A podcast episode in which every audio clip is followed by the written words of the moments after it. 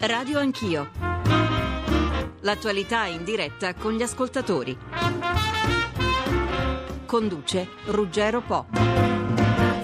Buongiorno a tutti, parliamo di turismo, di sport, di regioni, di autonomie locali oggi a Radio Anch'io e lo facciamo con il ministro cui sono state assegnate queste tre deleghe che è qui di fronte a me, che saluto Piero Gnudi, buongiorno. Buongiorno. Benvenuto a Radio Anch'io, a disposizione dei nostri ascoltatori e anche dei nostri opinionisti, moltissime, come facile intuire le questioni sul nostro tavolo. La formula è come quando ci sono i rappresentanti di governo, i leader di partiti, la formula che adottiamo è quella del l'uno contro tutti, quindi interverranno colleghi giornalisti specializzati nei diversi settori, come sempre poi chiediamo la collaborazione degli ascoltatori. Tanti coloro che si sono già prenotati, a tutti ricordo il numero verde 800 0500 01. In studio con noi anche il nostro direttore Antonio Preziosi che saluto e al quale Buongiorno. cedo volentieri la palla per il calcio d'inizio. Prego direttore. Beh, l'espressione calcio d'inizio mai come questa volta è appropriata, visto che abbiamo qui in studio appunto il ministro dello sport che saluto e ringrazio per la disponibilità.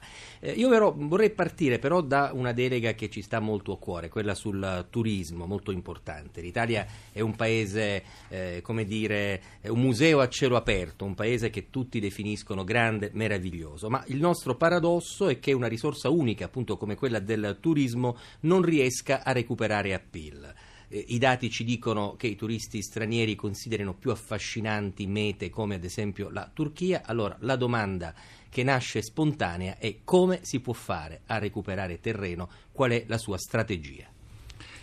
Una delle leve che il nostro paese deve, sicuramente può contare è il turismo, se non la leva principale. Si calcola che nei prossimi dieci anni il turismo nel mondo raddoppi. Se noi riusciamo a intercettare la quota di turismo che attualmente noi abbiamo, possiamo creare un milione e seicento posti di lavoro e f- aumentare l'apporto del turismo al PIL dal 13 al 18%. Questo è l'obiettivo, ma la strada da perseguire qual è? Beh, le strade sono tante perché i problemi nel turismo sono tanti. Io credo che bisogna cominciare anche come, come meglio riusciamo a, eh, a eh, proiettare la nostra immagine all'estero. Purtroppo noi abbiamo il, il turismo è, è competenza delle regioni e abbiamo una eh, promozione all'estero fatta dalle regioni. Questo era un sistema che andava bene quando i nostri turisti provenivano soprattutto dalla Germania o dalla Francia, che conoscevano l'Italia, quindi aveva senso pubblicitare, reclamizzare la regione A, la regione B.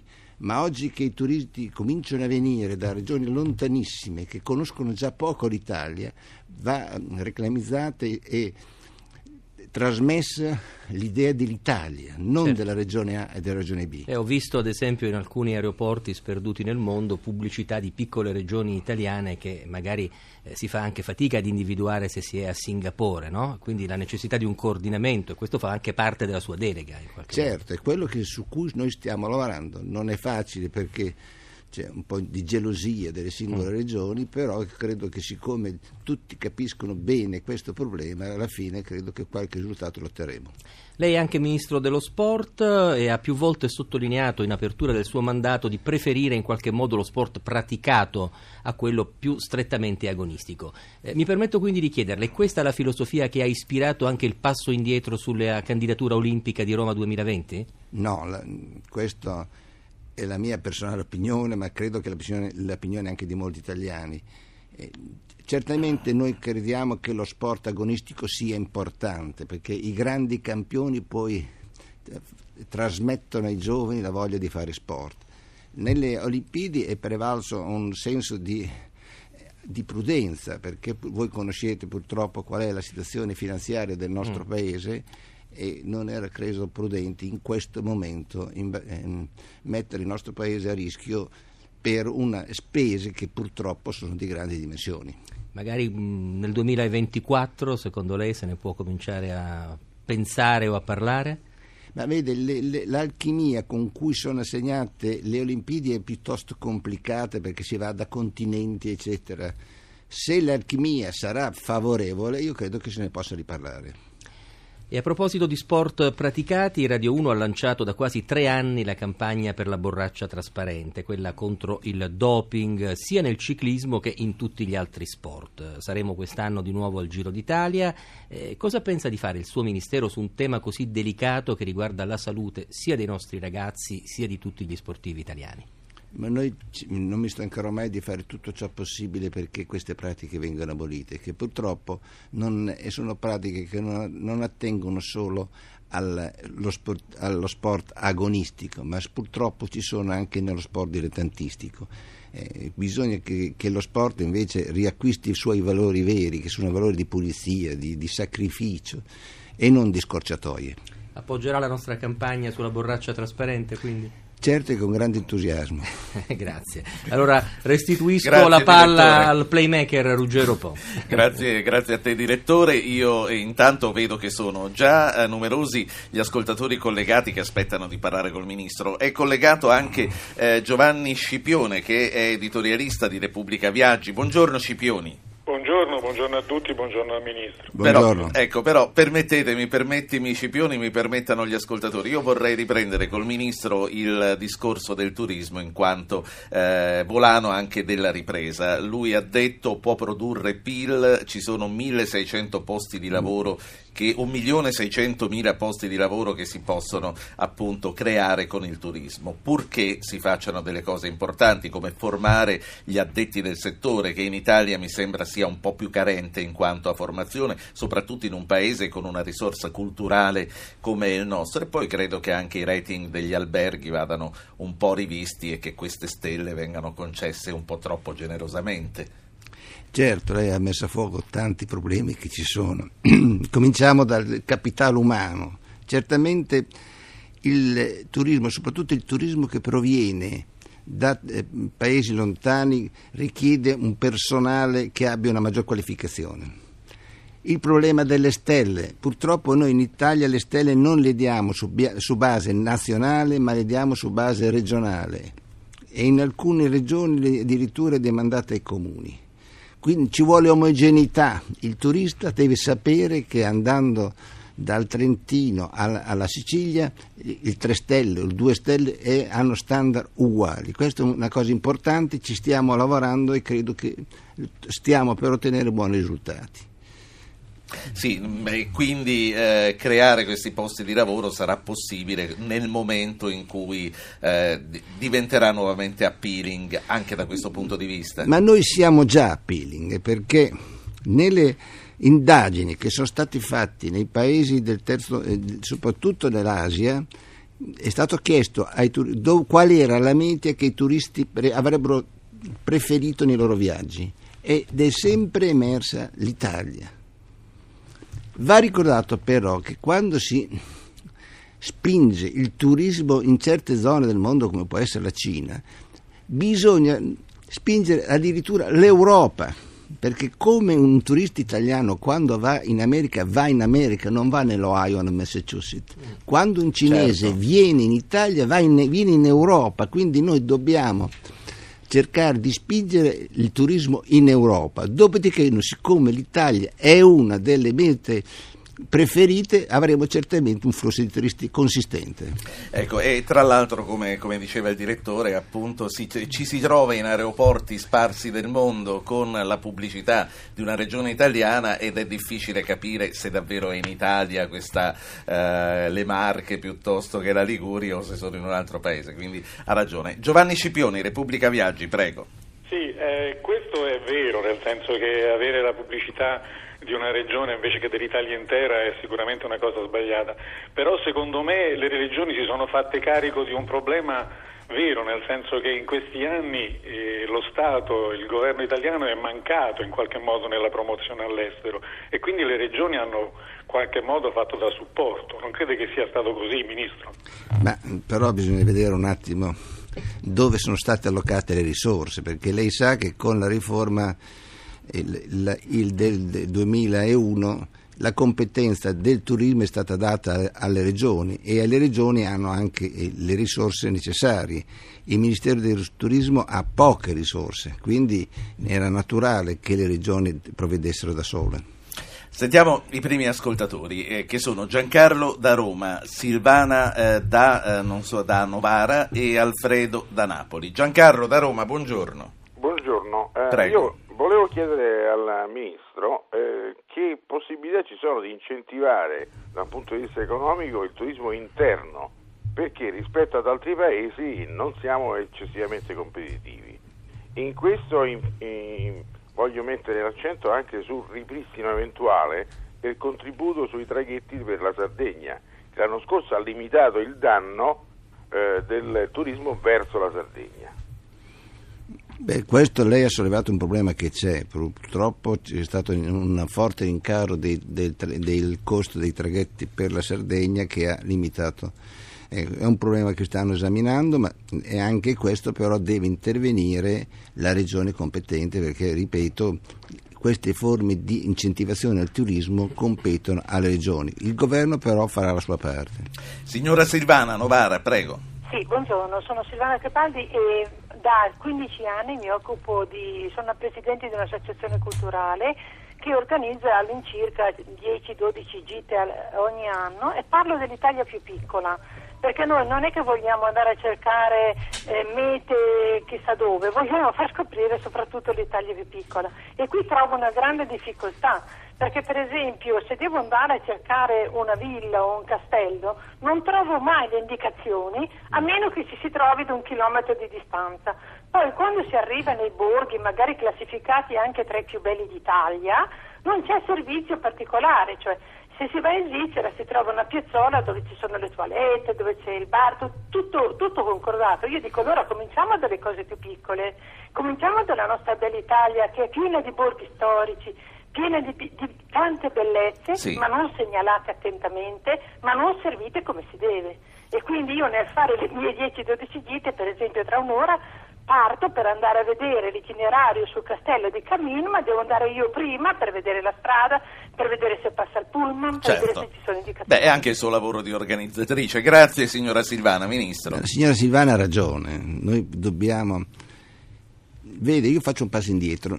Il- se noi riusciamo a intercettare, come dicevo prima, la nostra quota di turismo, rischiamo però che le tre classiche mete turistiche vengono soffocate. Noi bisogna che noi diffondiamo il turismo, lo diffondiamo anche nelle mete minori, che peraltro sono straordinarie.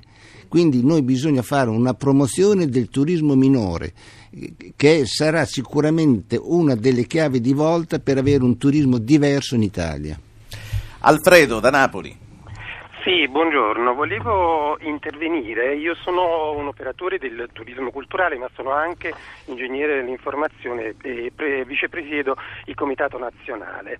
Ehm, vediamo nel Ministero del Turismo una buona sponda per poter avviare un buon dialogo tra turismo e nuove tecnologie e, e, eh, aspettiamo dal Ministro nuove iniziative visto fallimentari, i fallimentari risultati del portale Italia piuttosto che di vari portali regionali che fino ad oggi non hanno dato grandi, grandi risultati. Invece in Italia ci sono delle iniziative in ambito privato, associazionistico, che vanno dal- dalla Borsa del Turismo Online, dal BTO, piuttosto che alle iniziative del- del- dell'associazione eh, della parte dell'Unione Industriale che si occupa di turismo, ce ne sono veramente tante. Sì. Volevo capire quali, quali sono diciamo, le sinergie, oltretutto si parlava prima anche di eh, formazione, Eh, c'è bisogno di creare secondo me una, una stretta sinergia tra formazione, nuove tecnologie, turismo e promozione. Grazie, grazie Ministro. Le nuove tecnologie sono importantissime, soprattutto i giovani, ma credo quasi, ormai quasi tutti viaggiano, prima di viaggiare viaggiano via internet. Quindi noi dobbiamo anzitutto avere un ottimo sito che, eh, che rappresenti il turismo italiano. Ci stiamo lavorando. Questo è un discorso spinoso, eh, perché il portale, il famoso portale, ha faticato a decollare, anzi. Ci stiamo provando, ci stiamo provando, spero di avere qualche risultato, ma l'impegno c'è e lo capiamo perché i giovani soprattutto, come dicevo prima, viaggiano soprattutto prima in internet, poi fisicamente. E cercano interattività, E quindi- oltretutto, esatto. oltre che un portale che appunto distribuisce comunicati. Sono tantissime le telefonate che stanno arrivando, faccio volentieri un passo indietro, ma ho molte cose da chiedere anch'io e vorrei anche tornare sullo sport e a Giovanni Scipioni. Ringrazio tra l'altro il Ministro che sta dando risposte molto brevi facilitandoci in questo compito. Alfredo da Napoli, prego. Ah no, Alfredo era quello che ha parlato. Maria da Rio Nero in Vulture, prego.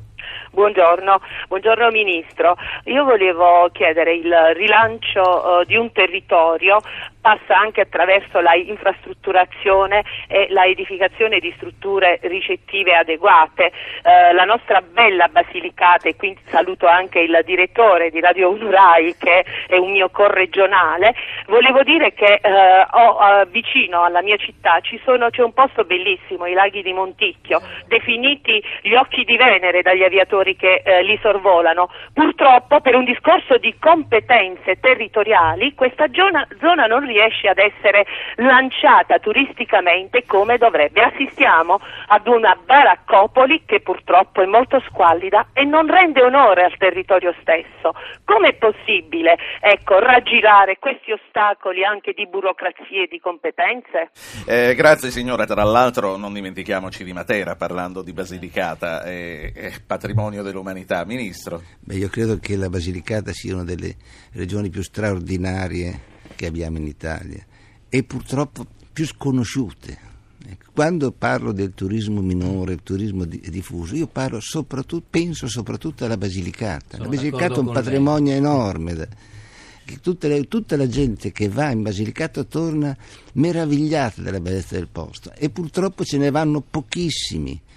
Eh, Purtroppo noi ne- non riusciamo a mandare il turista straniero a sud di Roma. Pochi vanno, arrivano a Pompei, poi si fermano, solamente l'8-10% va oltre Pompei. Questo è un dramma.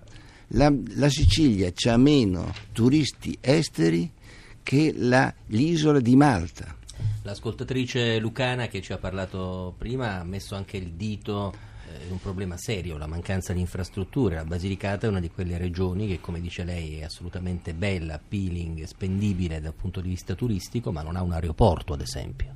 Ma sai, l'aeroporto non è poi tanto vincile perché Bari non è lontanissima.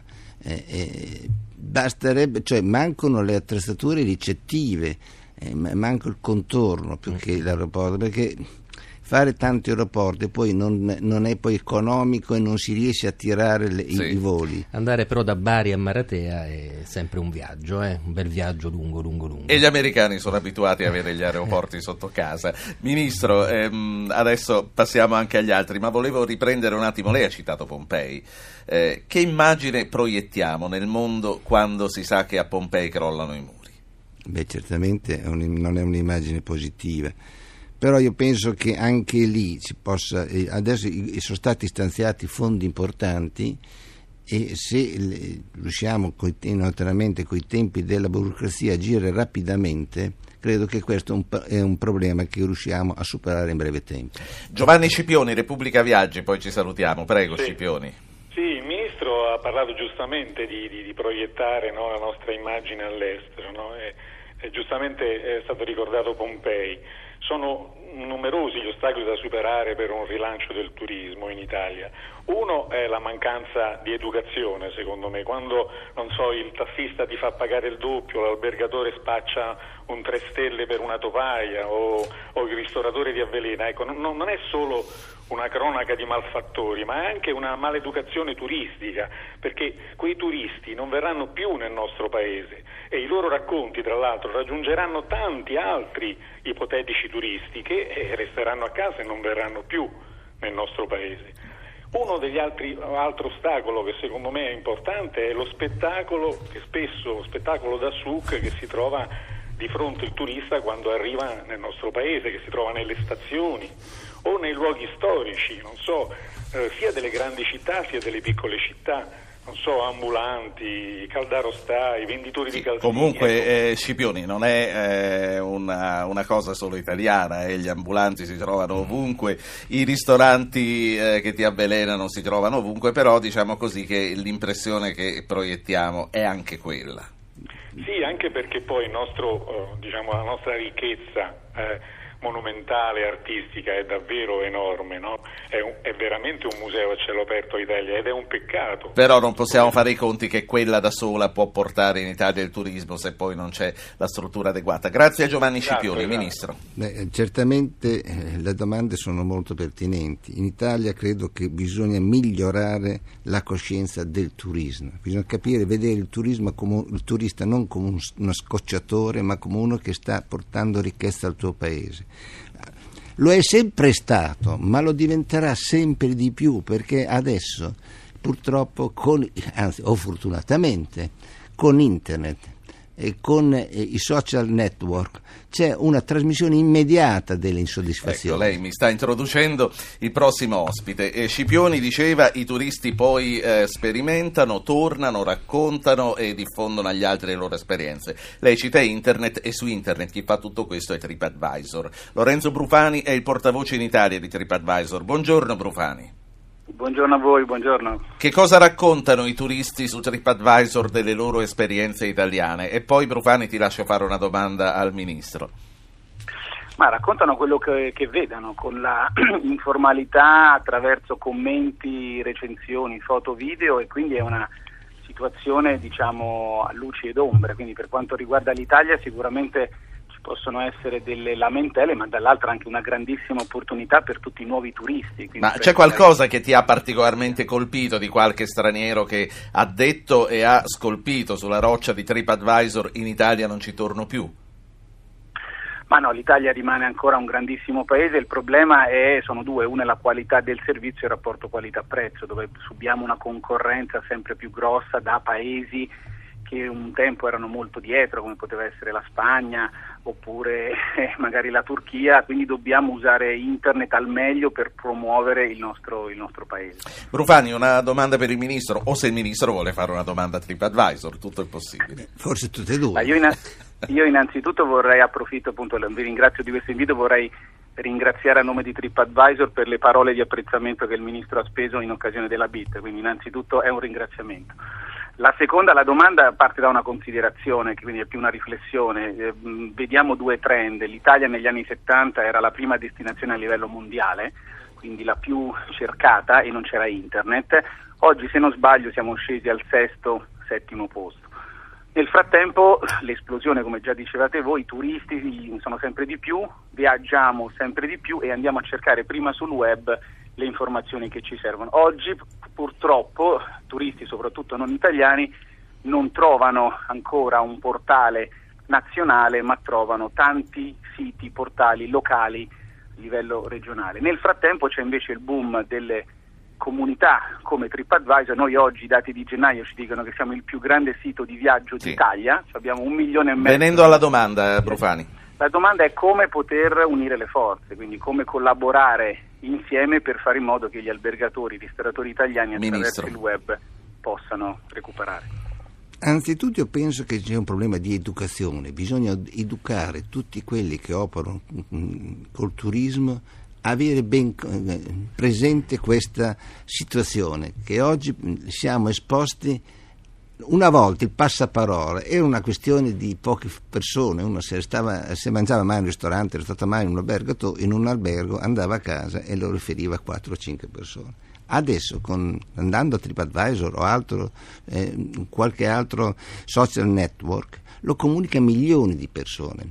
Questo la gente lo deve ben capire, ma lo devono capire soprattutto quelli che operano nel turismo, perché Così si stanno... Lo capiscono, sabato stavo lasciando un albergo e mi hanno detto se si è trovato bene lo scriva su TripAdvisor, a me l'hanno detto. Quindi lei dice deve, devono capire. Ecco, bisogna avere tanti albergatori che ne abbiano completa conoscenza, perché purtroppo non è ancora così, soprattutto anche nei servizi. Prima citava il tassista, ma certamente anche il tassista è importante.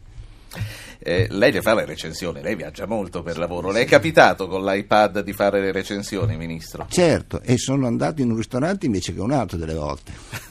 Allora, eh, sentiamo ancora Carlo da Torino, tra l'altro Torino, una città che approfittando delle Olimpiadi ha saputo sfruttare un rilancio turistico senza precedenti, anche questo va tenuto in considerazione Ministro, perché le Olimpiadi costano, è vero, ma le Olimpiadi portano anche tanta ricchezza, quindi sul 2024 eh, credo che occorra pensarci. Carlo da Torino, prego. Buongiorno e grazie per, averci, per questa citazione, veramente Torino ha Beh, eh, si è detto anche quando si è rinunciato al 2020, si è detto perché Londra ci sta rimettendo, perché... Eh, vabbè, ma- però Torino, Torino ha, ha dimostrato di potere, che, che si può anche sfruttare in Ma ne positivo stiamo l'Olimpiade. godendo ancora oggi, abbiamo un museo egizio che oramai è diventato, spero che lo lasciino permanente, che è di una bellezza e invito tutti gli italiani che possono e anche i non italiani a venire a Torino, ma non ho chiamato per questo, le chiedo scusa.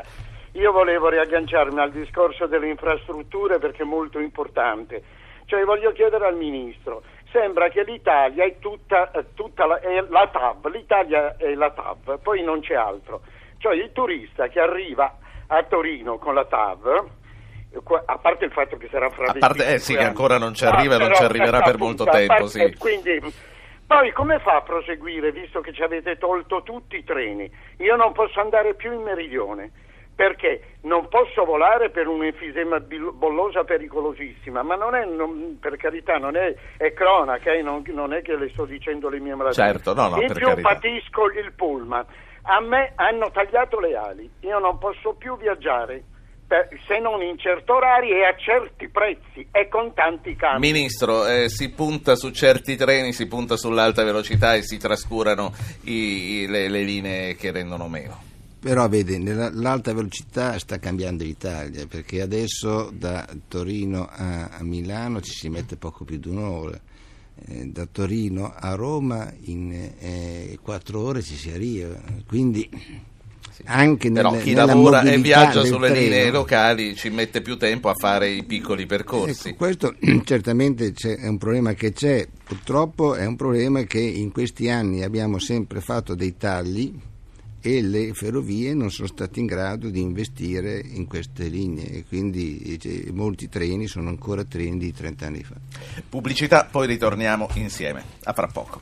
Turismo, sport, affari regionali, oggi a Radio Anch'io con eh, il ministro che ha nelle sue mani queste tre deleghe e che è Piero Gnudi. Naturalmente, ministro Gnudi, si finisce a parlare sempre di turismo, ma eh, parleremo anche di sport e lo faremo fra pochissimo col vice direttore della Gazzetta che è Ruggero Palombo, che saluto. Buongiorno Palombo. Buongiorno, buongiorno a lei e a tutti gli ascoltatori. Però vorrei, se Palombo me lo permette, vorrei rimanere ancora un po' sul turismo prima di spostarmi sullo sport perché c'è ancora un'ascoltatrice che chiama da Vignano Biellese ed è Adriana. Buongiorno Adriana. Eh sì, sono Adriano, io ho telefonato. Guardi, sono io che ho letto male, mi, mi scusi se l'ho chiamato Adriana. No, no, io volevo dire che eh, in hotel, in alberghi in Italia ci sono già stato, però purtroppo il nostro grosso problema nasce sempre dal fatto della qualità dei servizi in cui date. Servizi alberghieri che spesso non, sono- non corrispondono ai DPA in cui noi eh, vediamo. Eh, spesso ci sono scritti si mangia pesce, si mangiano tutte cose nuove, poi al, al ristorante ti trovi tutta roba surgelata. Poi eh, l'anno scorso sono stato a Noto, nel mese di agosto c'erano servizi pubblici e questa è una grossa pecca, funzionavano mattina e pomeriggio, nel mese di settembre il pomeriggio non c'erano più. E come facciamo noi? Noi ci troviamo a percorrere mille più chilometri e poi ci troviamo a non riuscire più a muoverci perché purtroppo non abbiamo un mezzo pubblico nostro, dobbiamo prendere il taxi, no, non lo voglio prendere, anche perché con i costi che ci sono non va bene. Certo, io non ho capito dove ha fatto le vacanze, mi A. Noto Marina. Ah, a Noto, sì. Io al sindaco, gli gli ho anche detto al sindaco, fate in modo che noi non ci veniamo più, perché togliete i servizi, sono i servizi che mancano. Certo, Eh, Eh, è chiaro e quindi passo immediatamente, chiedo a tutti, visto che il Ministro è brevissimo nelle sue risposte, chiedo anche a voi interventi brevi. Comunque è chiaro, Ministro, quello che ha detto il signor Beh, Adriano. eh, certamente c'è un problema di servizi eh, e, di, e anche di qualità delle strutture. Eh, bisogna lavorarci e lavorarci seriamente perché eh, eh, eh, io credo che non abbiamo molto tempo perché ci stanno delineando nel mondo nuovi flussi e quando poi questi flussi vengono eh, canalizzati verso certi percorsi poi è difficile recuperare. I problemi che ha sollevato l'ascoltatore sono giusti, però bisognerà lavorare e lavorare d'accordo con le regioni che hanno la competenza. Tra i nostri ascoltatori c'è anche una prestigiosa firma del giornalismo europeo che è Tobias Piller della Frankfurter Allgemeine Zeitung, che tra l'altro ieri pomeriggio mi ha detto se domani vi occupate di turismo tieni presente che la Germania ha cose importanti documentate. Buongiorno Piller. Buongiorno. Allora, vista dalla Germania, com'è la situazione turismo in Italia? Perché i tedeschi vengono meno che negli anni 70 e meno che negli anni 80? Eh, per, i, per, i, tedeschi l'Italia è stato un mito per molte generazioni, così. è stato il paese della prima vacanza ma purtroppo l'Italia ha perso grande quota di mercato in uh, Germania. Così. I studi uh, dicono che negli anni 80 più di 12% dei tedeschi andavano in vacanza in Italia, adesso poco più di 7%. Così l'Italia ha perso molta quota di mercato, hanno preso uh, la Turchia, la Spagna e altre mete, soprattutto fuori dall'Europa. la questione è, la domanda è anche se l'Italia prende il turismo troppo come un movimento naturale, come una cosa già gratuita che viene da sé, o uh, perché l'Italia, essendo stato uh, dotato di grandi uh, monumenti, pensa forse che bisogna sempre andarci a vederli, o forse anche pensa che tanto è sempre stato così che vengono i turisti, forse anche gli italiani non sono tanto abituati andare in un'agenzia di viaggi o forse adesso anche semplicemente in internet a comprare un viaggio perché tanti hanno le seconde e terze case e così fanno la scelta così, mentre il tedesco sì. che ha una casa uh, sceglie una, un viaggio uh, in, in, un modo molto più competitivo. Shopping, fa, fa sì. proprio shopping, ma la domanda è l'Italia prende tutto così gratuito e così sta sprecando delle opportunità uh, preziose? Eh, Ministro, da un certo punto di vista è vero, eh, qui comunque i turisti verranno sempre, anche se li trattassimo malissimo, perché eh, se vogliono vedere le cose che abbiamo in Italia e c'è chi dice che abbiamo i tre quarti del patrimonio culturale del mondo, devono venire, però questa non è una ragione per disinteressarci della loro accoglienza. No, le parole del giornalista sono molto giuste perché bisogna ricordare che la, nel 2010 ci sono stati 28 milioni di presenze di turisti tedeschi in Italia e i tedeschi sono di gran lunga il primo turista che viene in Italia. Quindi bisogna stare attenti quando, quando un, un, un tedesco ci critica. Ma però va detto anche che certamente abbiamo un po' perso di quote di mercato, ma perché ci sono affacciate sul mercato altre altre località che prima non c'erano. E penso solamente ai paesi della sponda sud del Mediterraneo che, che offrono, offrono, dei posti belli anche a costi competitivi. Eh, però certamente noi, come diceva giustamente il, il dottor Piller, noi abbiamo dei posti che sono unici e, e, il turismo in Italia purtroppo forse ha esagerato a pensare che questa unicità gli bastasse per avere Senta, i turisti. Noi stiamo parlando delle città d'arte e riagganciandomi anche al collega tedesco, c'è a dire che eh, molti tedeschi vengono per il mare e adesso ci sono anche molti turisti dell'est che vengono dalla Romania, che vengono da altri paesi dell'est per il mare e poi c'è tutto il turismo termale che attira la Russia come sappiamo e attira le mogli dei premier che prenotano alberghi interi in Toscana. Ma questo è un altro discorso. Quello che mi chiedo, e ce lo, so, ce lo sollecitano molti eh, nostri ascoltatori che sono operatori di stabilimenti balneari, eh, ci sarà davvero questo timing fino alla fine del 2015, dopodiché ci saranno le aste per mettere gli stabilimenti balneari come vuole la direttiva Bolkestein. Che cosa può fare il governo? Da che parte sta il governo? Dell'Europa o mh, degli stabilimenti balneari? Dunque, noi c'è stata una procedura di infrazione aperte nei nostri confronti perché non eh, rispettavamo le norme europee in materia. Il governo ha, ha preso una decisione di, da, di, rivedere queste norme e, e, e un, noi abbiamo tempo 15 mesi per emettere un decreto eh, delegato per regolare questa materia. Lo faremo cercando di tener conto che il turismo balneare è uno degli assi portanti del nostro turismo e che quindi co- occorre creare condizioni perché la gente continui a investire in questo turismo. Naturalmente lo faremo cercando di rispettare anche le norme europee. Poi lei non gliel'ho chiesto, mi sembra di capire che sia emiliano, quindi c'è tutta la costa romagnola da, le da garan- difendere. Le garantisco che con- eh, dalle mie parti questo è un problema molto sentito. Allora, ringrazio Tobias Piller per questo intervento, grazie, grazie Piller.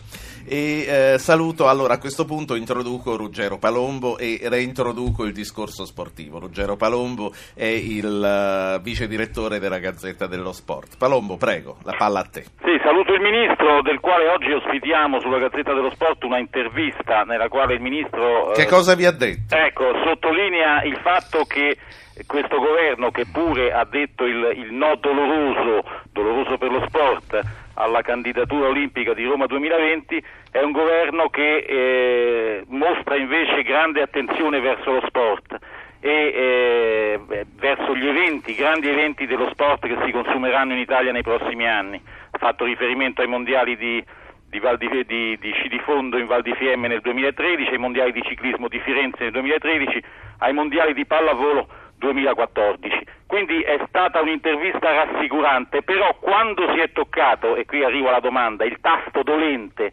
dei finanziamenti certi per lo sport italiano, io ricordo che il CONI quest'anno ha avuto 408 milioni, che sono già una cifra eh, ridotta, 408 milioni rispetto ai 470 di due anni fa, eh, il Ministro eh, non ha potuto fare altro di ripetere quello che ha detto anche in, in altre circostanze. Eh, il momento del Paese è difficile e su questo fronte purtroppo non possiamo dare risposte certe.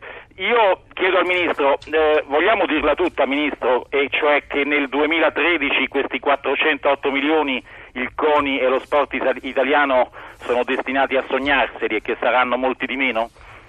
Io non voglio fare previsioni sul futuro perché dipende di come si evolve la congiuntura economica. Eh, certamente noi cercheremo di, che, che, lo sport soffra di meno possibile delle, delle ristrettezze che attualmente noi soffriamo a livello finanziario. Però previsioni e certezze oggi non siamo in grado di dare.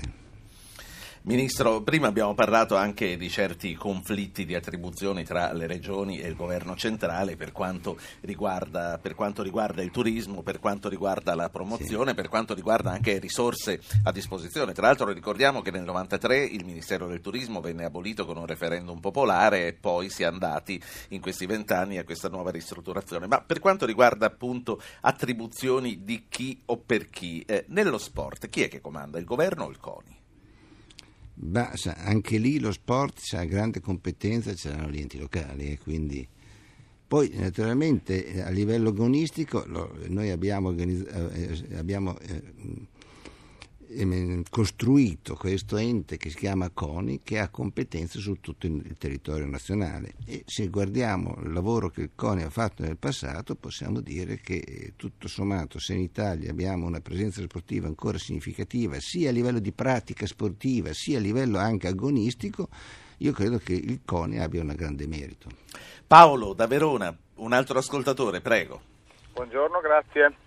Grazie a lei. Eh, parliamo di turismo golfistico, ci sono in Senato tre progetti di legge fermi che giacciono e siccome il Ministro si occupa sia di sport che di turismo, eh, chiedo come si pone in merito a, questo, a, questa opportunità, visto che i turisti che mm, praticano il golf sono di elevato livello e anche eh, da tutte le parti del mondo, e, e anche con una certa capacità di spesa, tra l'altro. Esatto, esatto, esatto. Il livello era quello al quale mi riferivo. Ah.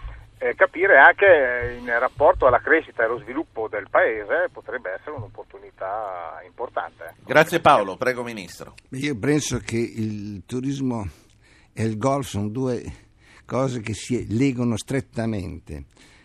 Lì però bisognerebbe riuscire a costruire, soprattutto nel sud dell'Italia, dove ci sono le condizioni climatiche migliori, dei percorsi, perché il golfista non ha bisogno di un singolo campo di golf, ha bisogno di percorsi. Noi abbiamo un esempio da imitare, la Spagna, Marbella, che hanno creato dei percorsi di golf straordinari e attirano migliaia di turisti. Ecco, noi credo che dovremmo cercare di ripetere un'esperienza del genere, soprattutto io penso alla Sicilia. Eh, Ministro, obiettivo di questo governo, come lei diceva, agonismo e campionati a parte, quello di rilanciare l'attività fisica là dove i giovani sono sempre più sedotti dalle attività sedentarie davanti ai computer e tutto il resto. Da dove deve ripartire l'alfabetizzazione motoria?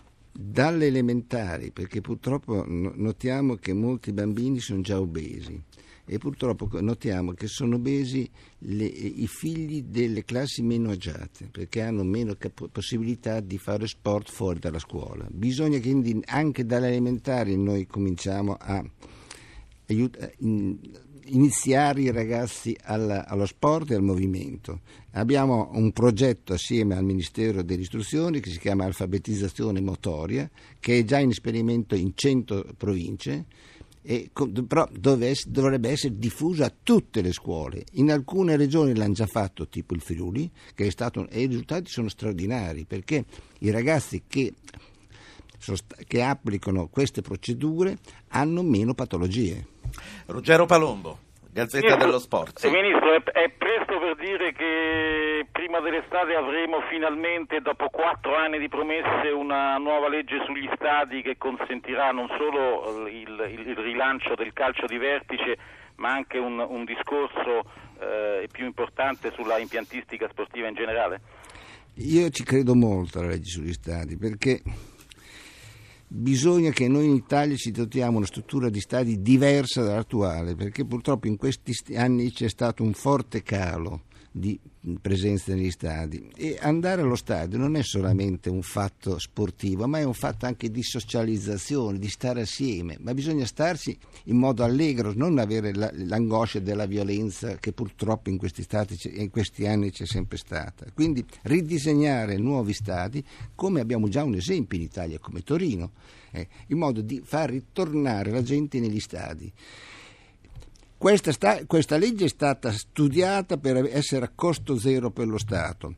Io conto che, e mi sembra che le forze politiche siano tutti d'accordo di arrivare in tempi rapidi a una conclusione, però quando si ha da, fa, da, da in, percorrere queste percor- strade, queste procedure, eh, i tempi non, è, non, sono facili da provvedere. Ruggero Palumbo, eh, Palombo, ancora una domanda o ci salutiamo? Eh, no, una domanda rapidissima agganciata al discorso del rilancio dello sport nella scuola. Eh, una volta, tanti anni fa, i giochi della gioventù erano il fiore all'occhiello del, dello sport di base di questo paese. È possibile che attraverso lei tornino ministro ad essere al centro del, del progetto giovani? È una delle mie, è una delle mie priorità è uno dei punti in testa alla mia agenda, stiamo discutendo con il Ministero dell'Istruzione per attivarli, attivarli non solo a livello provinciale ma arrivare, arrivare fino ai, ai giochi nazionali. Grazie a Palombo per essere stato con noi, Ministro. Grazie. Grazie Palombo. Eh, Ministro, la sua delega meno sexy, ma forse più importante, sicuramente quella agli affari regionali. Sui temi delicatissimi dei servizi pubblici locali, mi riferisco al trasporto, ai rifiuti, all'energia, lei sta per emanare un decreto in merito. Che cosa si devono aspettare i cittadini? Beh, noi vogliamo che i, i servizi pubblici siano, soprattutto mi riferisco ai rifiuti e ai trasporti, siano più efficienti e meno costosi.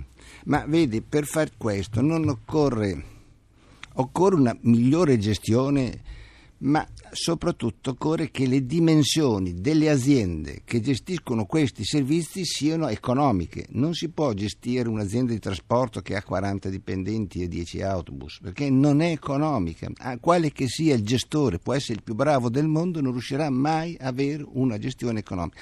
Bisogna dare alle aziende dimensioni che siano in grado di competere sul mercato.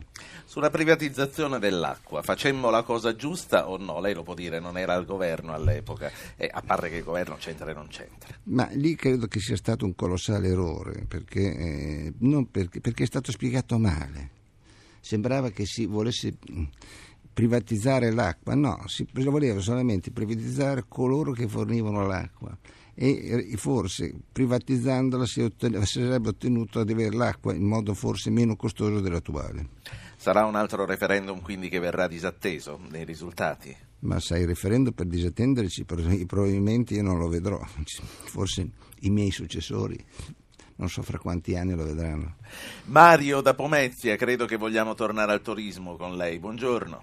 Buongiorno, salve. Senta, sì, io volevo eh, puntualizzare quello che è una eh, diciamo, situazione eh, che va in, nel senso opposto a quello che, il, eh, diciamo, che dovrebbe essere il turismo. Ovvero, per esempio, eh, già il, diciamo, tener conto dei problemi dell'agricoltura, la filiera dei prodotti tipici, è quella che dà è un punto di forza, un cavallo di battaglia dell'Italia. Per cui non, non viene valutata a sufficienza in modo da eh, fare da eh, attrattiva turistica per tutto il sistema. Sì. Perché alla fine il turismo è la somma di un insieme di fattori ricezione alberghiera, ristorazione, prodotti tipici. Eh, noi vediamo decine di trasmissioni televisive, tutte centrate su prodotti tipici, agricoltura, sì. Eh, la cucina, buona tavola e roba varia. Grazie. Quindi, se viene valutata questa situazione, e, per esempio l'agricoltura dovrebbe essere più eh, come posso dire? No, no, è chiaro, è chiaro, quello che vuole dire. Lasciamo a che ha ragione. risponda a questo punto. Grazie Mario. Negli Stati Uniti Napa Valley è il secondo posto visitato d'America. Napa Valley è il posto dove ci sono le vigne americane, quindi il turismo e l'enogastronomia può essere certamente una forma di turismo che può essere eh, che è già praticato Se ma in cui l'Ita- l'Italia ha tutte le condizioni per avere un, un incremento fortissimo però ci deve essere un gran rapporto naturalmente col mondo agricolo Tino o Tina da Roma. Oggi proprio non riesco a capire il genere dei nostri no, ascoltatori. Tina e volevo... Tina, buongiorno. Buongiorno, volevo dire che questo governo secondo me ha fatto molto in certi giorni, per questo mi permetto di eh, sollevare il problema delle spiagge, nel senso che abbiamo, e l'abbiamo sentito poco fa da voi, molte spiagge, molto turismo balneare, però ci sono anche problemi di chi passeggia e fa anche sport sulle spiagge e trova purtroppo molti impedimenti perché costruzioni abusive perché i, i, tutti gli stabilimenti balneari si allungano e non fanno passare. Ecco, forse pensare anche a quelli come noi che possono camminare sulle spiagge. Grazie. Grazie a lei, signora Tina. Ministro. Beh, teoricamente la, la Battigia dovrebbe essere sempre libera e quindi è un problema anche di sorveglianza che attiene i comuni. È un dato di fatto, eh? è un, da- è un dato di fatto e succede anche in Emilia. Non sempre, ma non sempre, capiterà a me, sì, capiterà, sì. Però certamente è un problema che va risolto e va risolto con, con i controlli. Eh, allora, siamo quasi in chiusura, io vorrei tornare più o meno al punto di partenza, cioè a quel milione e mila posti di lavoro che si possono creare col turismo. Qualcuno eh, prima di lei disse che con la cultura non si mangia, con la cultura si può mangiare, eh, Ministro? Certamente, poi la cultura eh, si può coniugare, se noi la coniughiamo al turismo, ed è la nostra forza, eh, perché, ripeto, il turismo balneare ha rappresentato una quota e rappresenterà una quota importante del nostro turismo, ma lì è esposta alla concorrenza di molti paesi che hanno situazioni abbastanza privilegiate. Ma sulla cultura, sul, no, il nostro paese è unico, quindi se uno vuole visitare certi percorsi culturali, le deve fare qua, ma giustamente, come ci ha detto il prima il, il, il, il signor Tobias, sì. eh, noi non dobbiamo cre- credere che loro lo devono qui perché sono obbligati dobbiamo creare le condizioni perché abbiano voglia di venire. Ecco, allora, dove ricreiamo questi posti di lavoro? E soprattutto come formiamo eh, questi lavoratori? Perché è vero comunque che eh, chi viene in Italia non sempre trova degli operatori che gli rispondono in inglese o in un'altra lingua, non sempre trova degli, degli operatori che danno risposte, eh, non dico esaurienti, ma almeno danno risposte sui monumenti che stanno vedendo. Ma il problema lì è, purtroppo è abbastanza complicato perché se noi cominciamo dall'albergatore, purtroppo noi abbiamo strutture di alberghi piccoli che non sono in grado di, sostenere il costo di personale molto qualificato. Allora, c'è ancora il, lo spazio per un ascoltatore, Ruggero dalla provincia di Barletta, buongiorno. Buongiorno. Che bel nome, Senta, dica. Sì. Eh sì, un bel nome. volevo dire al Ministro, volevo parlare eh, in materia di beni archeologici, quindi del turismo culturale e in particolare ehm, la legge sui beni culturali che secondo me è applicata malissimo. In particolare c'è eh, la valorizzazione dei beni culturali che dovrebbe essere fatta dai comuni, ma in realtà i comuni sono solo chiamati a fare eh, i finanziatori e tutto invece è nelle mani delle soprintendenze archeologiche che sì. molto spesso bloccano le iniziative dei comuni. Io ho un'esperienza davvero personale, sono stato sindaco del mio comune fino a maggio scorso, il comune è una piccola città della, della pro, nuova provincia di Barletta. Lo dica, lo dica, stiamo andando un po' di corsa, mancano due minuti alla fine. Di che comune è stato sindaco? È il comune di Trinitapoli. Ecco, sì. noi abbiamo investito circa 2 milioni di euro per mettere su un museo e un piccolo parco archeologico, ma le soprintendenze che sono senza personale sì. o quello che c'è è assolutamente scarso e senza soldi, praticamente non consente la, uh, la, la, una mostra insomma, di far funzionare il museo e tutto è bloccato perché valorizzare sì. i beni culturali Grazie. anche per una foto bisogna rivolgersi alle soprintendenze. Grazie. Grazie. Ministro non risponda. Luca da Bologna, un flash vero, se no poi non c'è tempo per le risposte. Luca. Buongiorno, più che flash, approfitto del conterraneo ministro Gnudi per chiedergli questo. Come mai questo weekend a Saragozza 40 minuti di navetta dall'aeroporto al centro, sì. eh, senza fermate, ci ho messo 1,60 euro. A Bologna quanto spende? 5 euro. Grazie, Ministro. Eh, 5 euro da Borgo Panigale al centro di Bologna. Beh, eh, sono cose che non attengono al mio Ministero, quindi credo che rispo- la domanda vada, vada, fatta al Sindaco di Bologna. Va detto però che se noi riusciremo a portare avanti la riforma del trasporto pubblico locale, forse questi problemi li ridurremo. Sì, eh, questo anche per rispondere al sindaco della provincia di Barletta. Certo, eh, beh, anche lì bisogna vedere caso per caso se è difficile dare dei giudizi su situazioni particolari se tu non le conosci bene.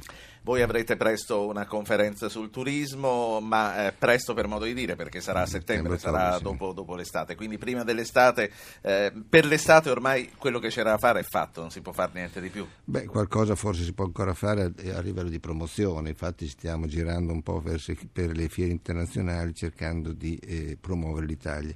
Va anche detto però finora che i risultati sono buoni, cioè eh, da, da queste indagini che abbiamo fatto presso le fiere internazionali, internazionali mi sembra che eh, quest'anno il turismo in Italia, soprattutto il turismo straniero, deve essere, deve, avrà un ruolo importante. Abbiamo finito il tempo, mi dica un sì o un no. L'Enit va riformato? Certo. Ci fermiamo con questo certo. Allora, Radio Anch'io ritorna domani. Noi ringraziamo il Ministro per il turismo, per lo sport e per gli affari regionali, Piero Gnudi, per essere stato con noi.